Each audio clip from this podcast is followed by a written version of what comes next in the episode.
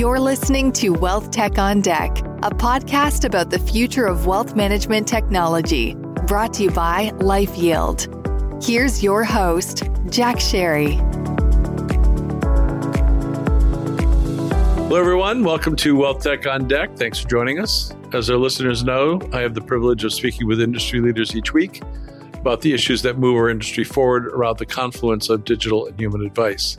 This week, I'm speaking with a longtime friend and colleague, Steve Gresham. Steve is someone who knows more about the issues around the future of financial advice than just about anyone I could think of in our industry, other than maybe myself. We've spent a lot of time going back and forth on this. You'll hear some of that back and forth as we go today. Quick background on Steve he's a former EVP at Fidelity, where he led their retail strategy. He is currently the CEO of the Execution Project, where he works with leading wealth and asset management firms, insurance and annuity companies, and fintechs to help them in the build and development of what all firms are working on these days comprehensive wealth management platforms. He works closely with a wide variety of industry leaders and their firms on these issues, and we'll get into all of that in our conversation. So, Steve, welcome back to Wealth Tech on Deck.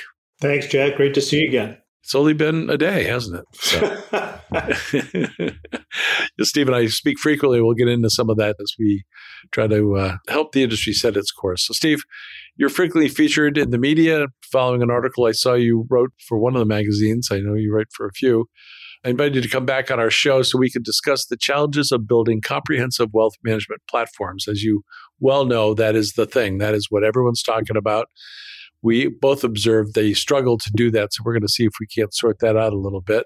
So let's start with you telling our audience about the work you're doing and really why you have a front row seat to what's going on. And then we'll talk about what you're doing to help firms accelerate their progress in building these wealth management platforms of the future. So, Steve, talk a little bit about what you're doing, and then we'll get into how we'll fix it. Yeah, Jack, thank you. So, for the most part, I do what I've always done because I don't really know what else to do which is to connect the different capabilities together to be able to improve the ease of doing business for advisors and then ultimately for the benefit of the consumer. We call them clients, but they're increasingly their consumers because they're picking off lots of little bits of what we do and not necessarily finding it easy or all in one place. And so I concentrate right now in the areas of opportunity, which I would refer to as the reverse Pareto, or the other 80% of the clients that don't seem to have that level of engagement with an advisor or an advisory firm. And since most of those assets and most of that opportunity, and certainly most of the profitability, is connected with this move toward retirement or protection away from investing, then I focus primarily on protected income, on financial wellness and then on liquidity and credit. And so that seems to be the bag that people want. And you also want to talk a little bit about the work you're doing in the next chapter because you really have brought together a lot of industry leaders from a lot of different kinds of firms and really trying to create a movement around how to what's called next chapter because the folks that are moving into retirement need, need a lot of help and frankly they're not getting it. Well, that's right. I mean, if you're a new retiree, this is a new experience for you. Becoming retired, you've never done it before. And so take that blow it up by 76 million people, plus all the people that are dragging around and either aging parents or, or adult children along the way. And you've got about two thirds of America connected one way or another to the aging and retirement life. And retirement's really not the first word that most of them use. I mean, it really is a next chapter because there is, in many cases, there is the desire to do something different, and sometimes there is the need to continue working depending on their circumstances. So that's why we talk about next chapter. And it's sort of a floating gypsy tent with all of the people that we've collected over the years. So we're now about 60 companies, 120 people. And these are very senior leaders that uh, we're talking to. So I encourage everybody to follow what they're what these people are saying on the next chapter LinkedIn page and on the website at, at theexecutionproject.com. Great. So uh, I'm a member of your executive board for Next Chapter, along with a number of other industry luminaries, people like John Thiel and Riley Etheridge and Ken Dychtwald and Noreen Beaman and Cheryl Nash and a whole bunch more, Ann Ackerley and many more. So we had a board meeting and Ken Dychtwald shared some research that some may have seen a little bit of about, but he shared some new research that basically underscores how what trouble people are in, at least in their own mind, and frankly, financially as well. I want to talk a little bit about sort of as a cornerstone element or a predicate to what we're going to talk about next, they don't feel so comfortable at where they're at and they're looking for solutions. So why don't we start with some of the Dychtwald age wave research and then talk about what we need to do about it? Yeah, so some of the things that, that Ken brought up, and I think it's really important to understand that these are manifestations, Jack, as you said, have been trending for a while. You know, one of the side jokes that I've always had with Ken Dychtwald, who coined the term age wave in 1989, is that he has been talking about something that's now finally arrived. And so I don't know if that makes you a great forecaster or if that makes you a terrific surfer, because when you know the wave is going to break, you're going to jump on it. So he's doing a really good job, though, of helping to define where we need to look more closely. One of the issues that I saw the other day that you and I were looking at in this research is that there's been a shift from the, the almost maniacal focus on the cost of healthcare as being the number one concern of retirees. It's an enormous issue, but inflation has actually taken over at the number one spot. Now, that hasn't really been an issue except for these people who might remember in their Wayback Machine that in 1980, the first year I was in the business, that inflation was 13.5%, and you could get 15% in a T bill. So that's just a different world from where we are today. But the resurgence of that concern and the power with which it has arrived, and the fact that it hasn't been around for so long, does kind of tip over the apple cart as you're moving through your retirement. And I guess the second one that always uh, finds its way through, no matter how much we try to ignore it, is that there is a significant difference between the level of confidence that is held about retirement by women versus men. It's a 17 percentage point differential. And even though it has, for both groups, for both genders, it has declined in the last couple years, that 17 percentage point differential remains. So it's actually gotten, it's a bigger and bigger issue. And that's critical because these are the people who are going to own most of the dough and make most of the decisions. Yeah, there's some other research separate and different from Ken's, and that's uh, Franklin Templeton worked, uh, I think it was with Gallup, and did some study. We had Jackie Reardon, who works with Franklin Templeton, also involved with Next Chapter, as is Franklin Templeton, the firm. And one of the things that they found, a key finding they came away with, which is that people don't think of it as retirement. They think of it, their objective is not to retire in the classic sense of playing golf in Florida, but rather, and that may include that or not, but really it's about financial independence. I know Ken found had similar but different findings along the same lines that really people want financial independence and they recognize that it's up to them to figure out what that means for them. And so it's highly personalized, uh, an overused term in our business currently, but really that's what it's about. People want a personalized experience. And then their situation, everybody's situation obviously is quite different. And and then they're trying to figure out how to go about it.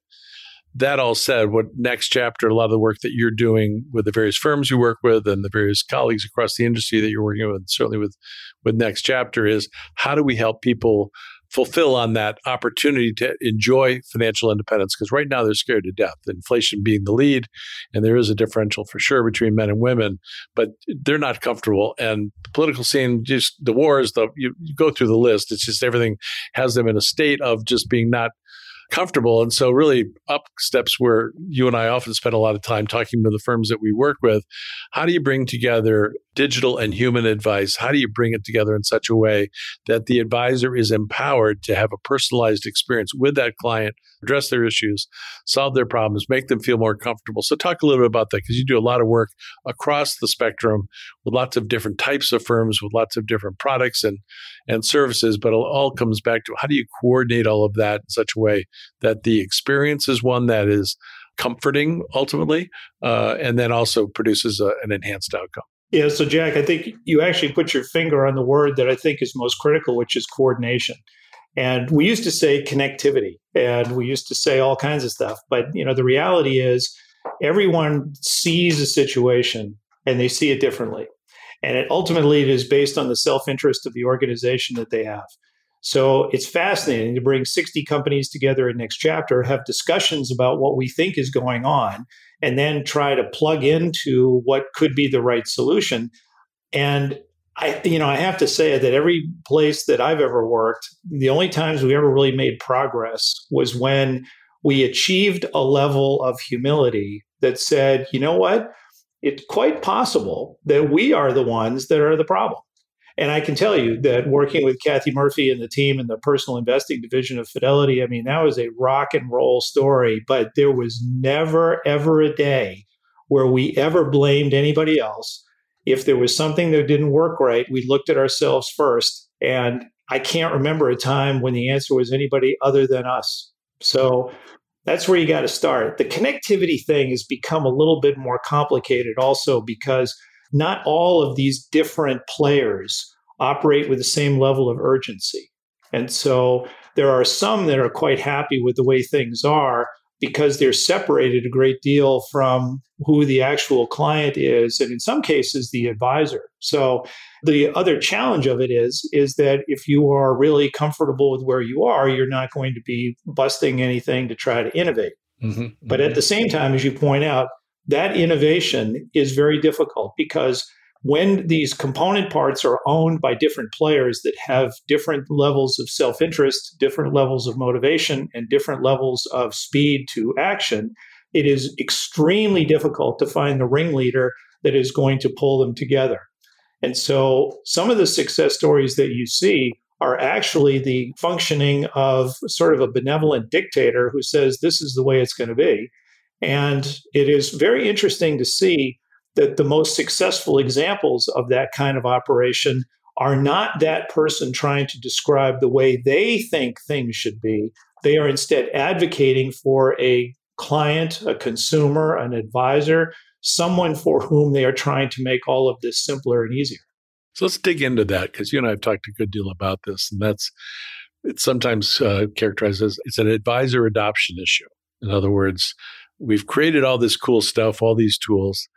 I'll drop that for a moment, and then I'll add another piece that we tend to come up with solutions that are not connected. In other words, we come up with a product, we come up with a fintech tool, we come up with whatever we come up with, and but they're not coordinated. And and clearly, with this notion of comprehensive advice platform or comprehensive wealth management platform, is predicated on the idea that everything's connected and coordinated and, and enhances uh, one another.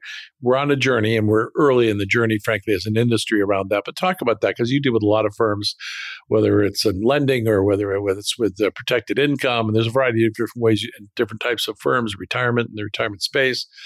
How do you start connecting those dots? How do you work with firms to engage the advisor? How do you get that advisor adoption?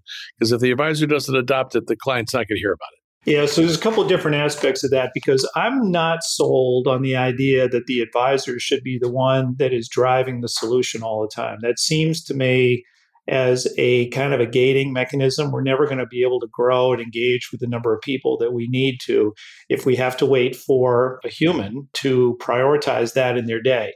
And you know that our friend John Thiel's got a lot of horsepower around this topic when he talks about the ability of an advisor to have the right kind of incentive to be able to plow through what really has become an enormous number of clients. You know, one of the things we don't realize in full service a lot of the time as compared to the big platform providers is that in full service, as advisors retire or they leave or they do whatever they do, you end up with a lot of those kind of residual client relationships, and those get shipped around to whoever is left. And some of the people who've been around for a long time have books that are something in the 75 to 80% range of people that they've inherited somewhere along the way. And since they didn't start that relationship, chances are they've not really dug in and completed it. And now that most of those big firms are banks, it is really, really important for them to be able to hold on to that base. So, what I think we're angling for, again, you and I have talked about it a lot, I think we're angling toward a world where a lot of the work will be done at the high end by advisors. Now you start to envision a pyramid with three different levels of service. This is what we ended up doing at Fidelity with the retail business. At the very high end, you have that bespoke fiduciary consulting work done by a top advisor all the way at the bottom, you've got a do it yourself solution. Some would say robo. I would say get over it. It doesn't matter. And then the middle area is the one that's by far the largest, as the middle always is. And that is where you have advisors and brokers and product companies kind of popping in and out with ideas in the moment. And a lot of that is driven by the demand and the behavior of clients they're not really engaged in the in-depth planning. They don't really want to spend enormous amounts of time working through all the choices.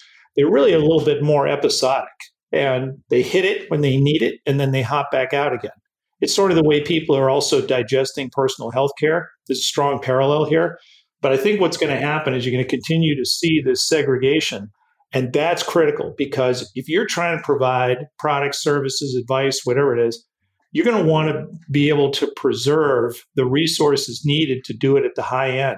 That has to come at the expense of something else because you just don't have the bandwidth.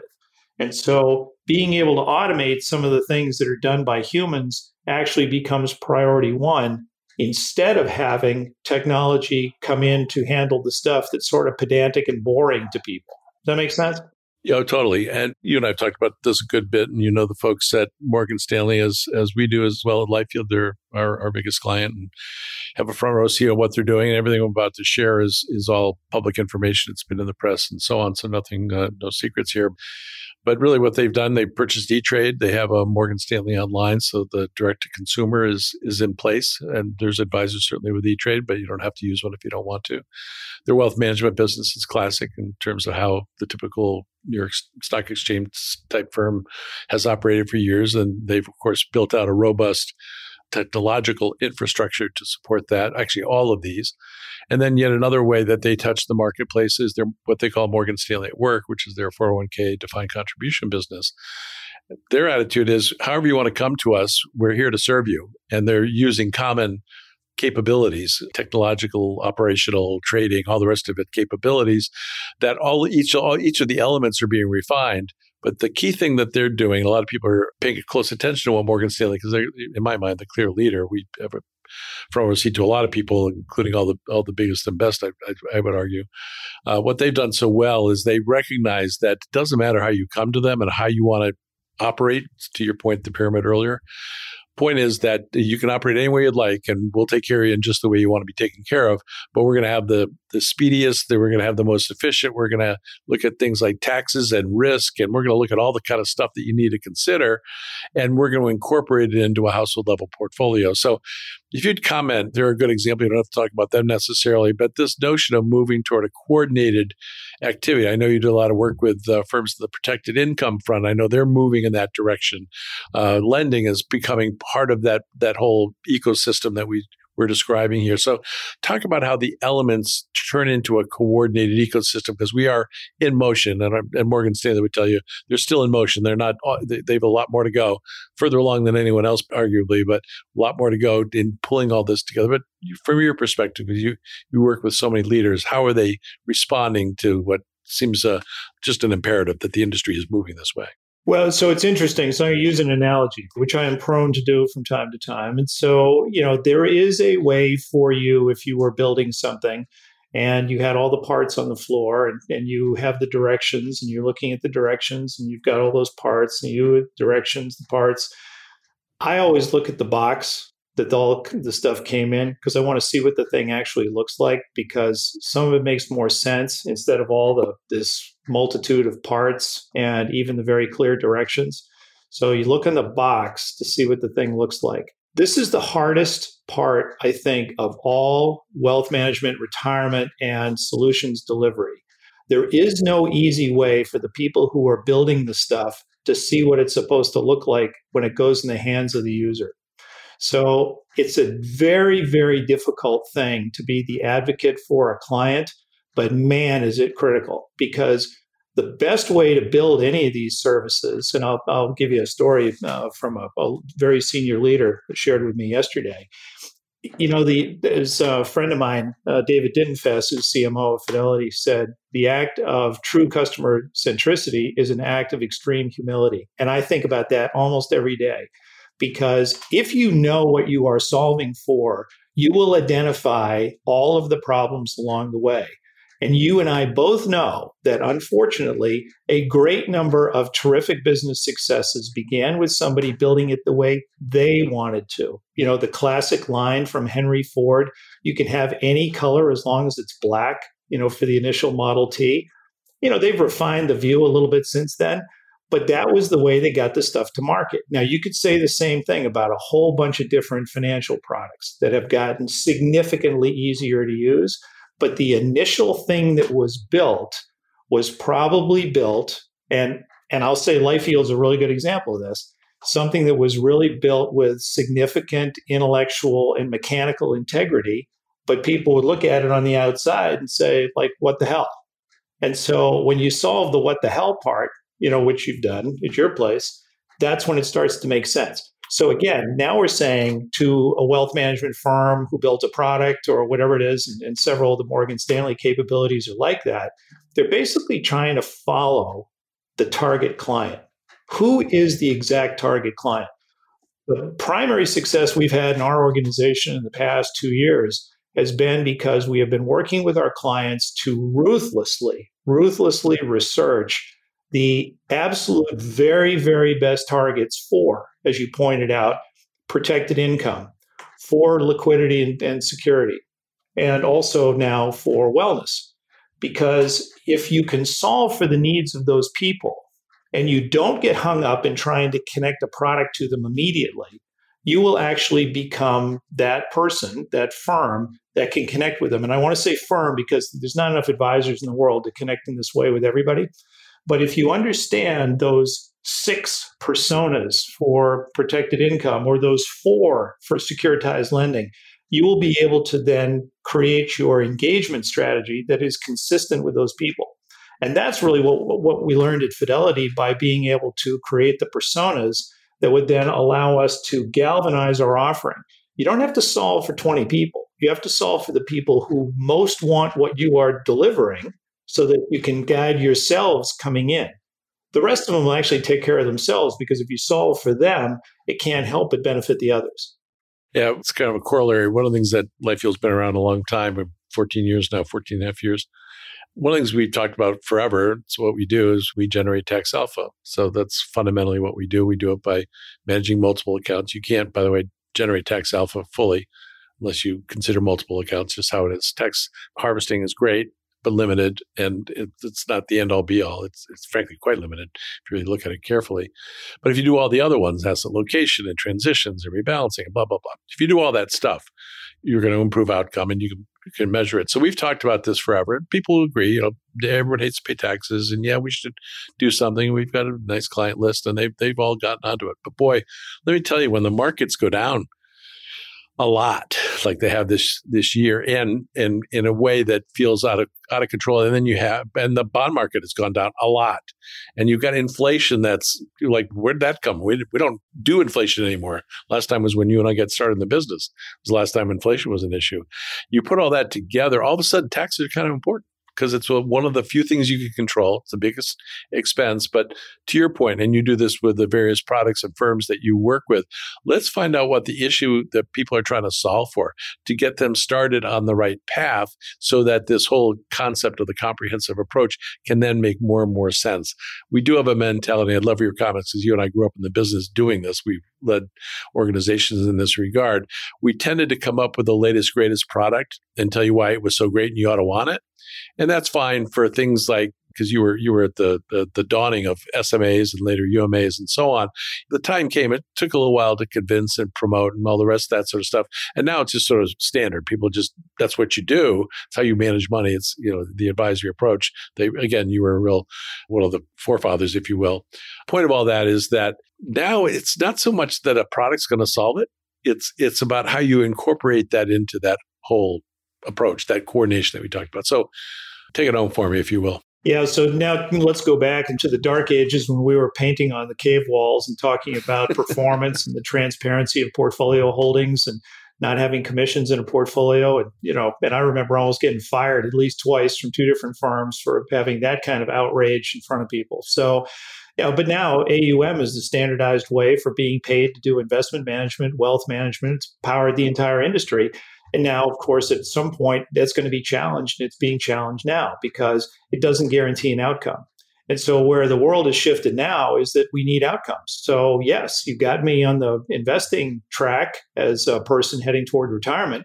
Now you have to protect me because I now see that I've got a finite runway. I've got stuff that I think is going to carry me for part of the way, but I'm not really sure because I don't know how long I'm going to go, which is one of the reasons why, as I tell you all the time, retirement planning is actually a fraud because most of the real questions that people ask cannot be answered because there is no way to get the answers. You know, how long are you going to live?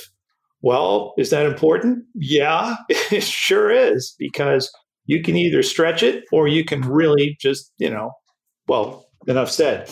So I think what's happening here and where we're trying to go as an industry is to try to integrate, or the word used before, connect these things. And the reason we do it is because that is the standard of care that has been requested and soon will be demanded by both the clients and the advisors. And someone will do it. We know that if the demand is there, and there certainly is margin in financial services enough to attract all kinds of, of innovators, it's really amazing to me that some of the stuff has not been better connected up until now. So I don't think that that situation is going to pervade for much longer because it's just simply too important for people to be able to do that.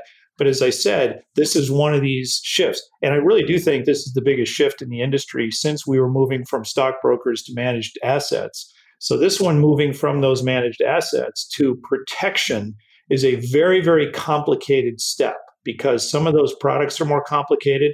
The solutions that are there are more complicated. But to your point, Jack, they are not connected in the planning process. It is not really easy to see how you could get the leverage of buying an annuity product to be able to protect against longevity risk. It is hard to determine whether your long term care will kick in at a particular time and what that will look like. So, but there is a huge future in protection and being able to provide protection because ultimately that's what wellness is is protection it's peace of mind. Yep. And i'm going to i'm going to enhance your connected to just elevate a little bit quite a bit actually to coordinate because connected and integration kind of in my mind kind of the same. Coordinate is, is taking all those factors like protected income as an example and the, from the accumulation side with a lot of the guarantee type products that come out of the insurance industry uh, for the uh, accumulation side as well. Both of those should be a part of we're actually doing some work with some groups right now along those lines where protected income and enhanced accumulation through tax deferral are part of that planning process. So you increase the capacity of how you grow your assets through a say low cost variable annuity like an IOVA or then when it comes to income we've been doing some work with others that measure what the sentiment is, what the what people are looking to do. Uh, Wade Pfau and company, in particular, that are looking at ways to determine what kind of what level of protection do you want. So we're doing some interesting work, very much in line with what you're doing, Steve. We've talked about this, but the whole idea is that we're moving toward how do you incorporate that? How do you coordinate all of that in such a way that you're getting a better outcome and that better outcome includes peace of mind. So I know we're on the same page on this sort of stuff, and we fight the good fight each and every day, trying to get folks to join us in this battle. But I really appreciate your being on the show. I don't know if there's any last words before I go for my two favorite questions, three key takeaways, and something personal that you'd like to share. But before that, anything before we close out our discussion for today, anything to add on what we've been talking about? Yeah, I think you're exactly right about coordination. You know, if you were to find somebody to help you do things differently than you're doing today, you would probably have a whole bunch of activities and you'd say, I'm not getting the results I want from those activities. And I, I doubt you would hire somebody that was going to be the connector. What you would hire is somebody that's called the coordinator and they would coordinate on this new initiative. I had this conversation, as you know, with Ben Huneke the other day at, at Morgan Stanley, and and I said, you know, we want to do something different. The, the issue is trying to, to collect these assets that clients have got scattered all over the industry. When you start talking about improving their level of protection, those assets come right home to roost. And so we have to talk about that. And I, that's why I do think that it's going to be not just the advisor anymore. I think the advisor needs to leverage their firm so that the firm can help get those clients lined up. That was the biggest lesson we learned at Fidelity. And there's a few trillion reasons to say that it worked. Yeah, and actually, at, at Morgan Stanley again talks about this uh, frequently, as they should. They should be very proud. They're the fastest growing net new asset firm in the industry, and they're doing it because of all the things we're talking about. They are coordinating all that we're describing, and guess what? They're winning more rollovers. They're winning more assets. They're overseeing more of the client's net worth because they do a better job. They're coordinating all the things that we've been describing. So our time grows nigh and time to, to move on to our two final questions. Steve, what are three key takeaways you'd like to leave our audience with as we uh, wrap up our discussion for today? Well, you know, brevity for me is unusual, but I, you know what I'd like to leave you with is humility, complexity, and unity. Wow. We already talked about humility. Without humility, you will not be able to solve the challenges that we've talked about, and you will never build a connected platform. It just will never happen. If you don't think that you're actually most of the problem, you do not possess the level of open mind and imagination and creativity needed to put all these parts together. The second one is complexity. If you cannot acknowledge or manage the level of complexity associated with this stuff, you will never, never achieve the objective. That is my number one complaint of senior management in these companies. They do not recognize they are part of a connected ecosystem in order to reach their greatest goals, and they do not have intellectual curiosity to investigate the connecting parts. Therefore, they will, if you cannot understand what you are trying to connect to, you will never be a good connected party. So, and we can say that about next chapter as well, because that's also about connection, just happens to be human. And then the third one is unity, which is that there is a really, really, really big difference between alignment, which we hear all the time, and you referenced a second ago. There's a big difference between alignment and being on the same team. You know, to beat up an old analogy, if you were to have a high quality bacon and egg breakfast, you could say that the chicken is aligned, but the pig is committed. And so that's our problem. I think when we start to actually work on this stuff, there are people who are aligned. I see that in companies. I've got a meeting today. It's going to be about getting better aligned. And it's not. You have to be on the same team. You cannot be on aligned teams. So, you know, so with respect, humility, complexity, and unity. Love it.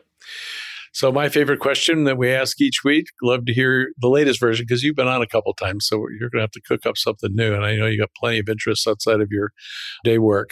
What are some things that uh, people might find interesting or surprising that you do when you're uh, not changing the world in the financial services industry? Well, I'd like to be able to tell you that we just had some great stuff come out of the wood shop, but I have to say that the last three weeks have been dominated by working with FEMA, insurance companies, and just kind of trying to be moral support for my 88 year old mother who had her retirement. As you know, Jack, you know, you were in my wedding. My mom is tough lady. And so she had everything all buttoned up. My father was a great, great provider from the perspective of making sure everybody was taken care of. And he passed away a few years ago, but she had four two life annuities from the universities he worked for.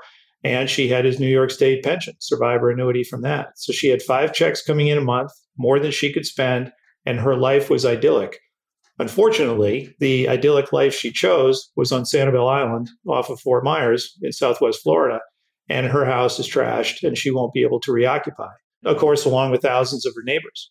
And that's a drag because, you know, you think you got it figured out.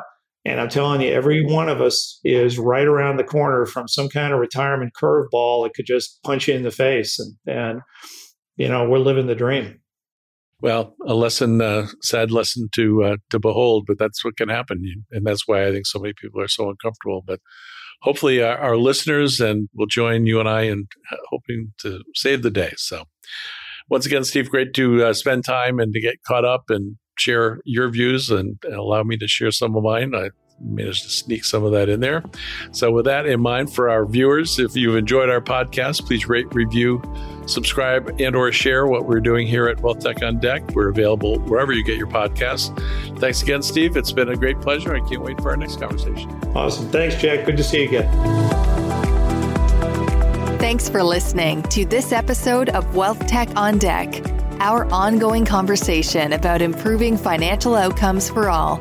This podcast is brought to you by LifeYield and produced by Reverb. Subscribe to future episodes in Apple Podcasts, Spotify, or wherever you listen to podcasts. You can connect with our host, Jack Sharry, on LinkedIn and Twitter. And for more information about our perspective on the future of financial advice, visit our website at lifeyield.com.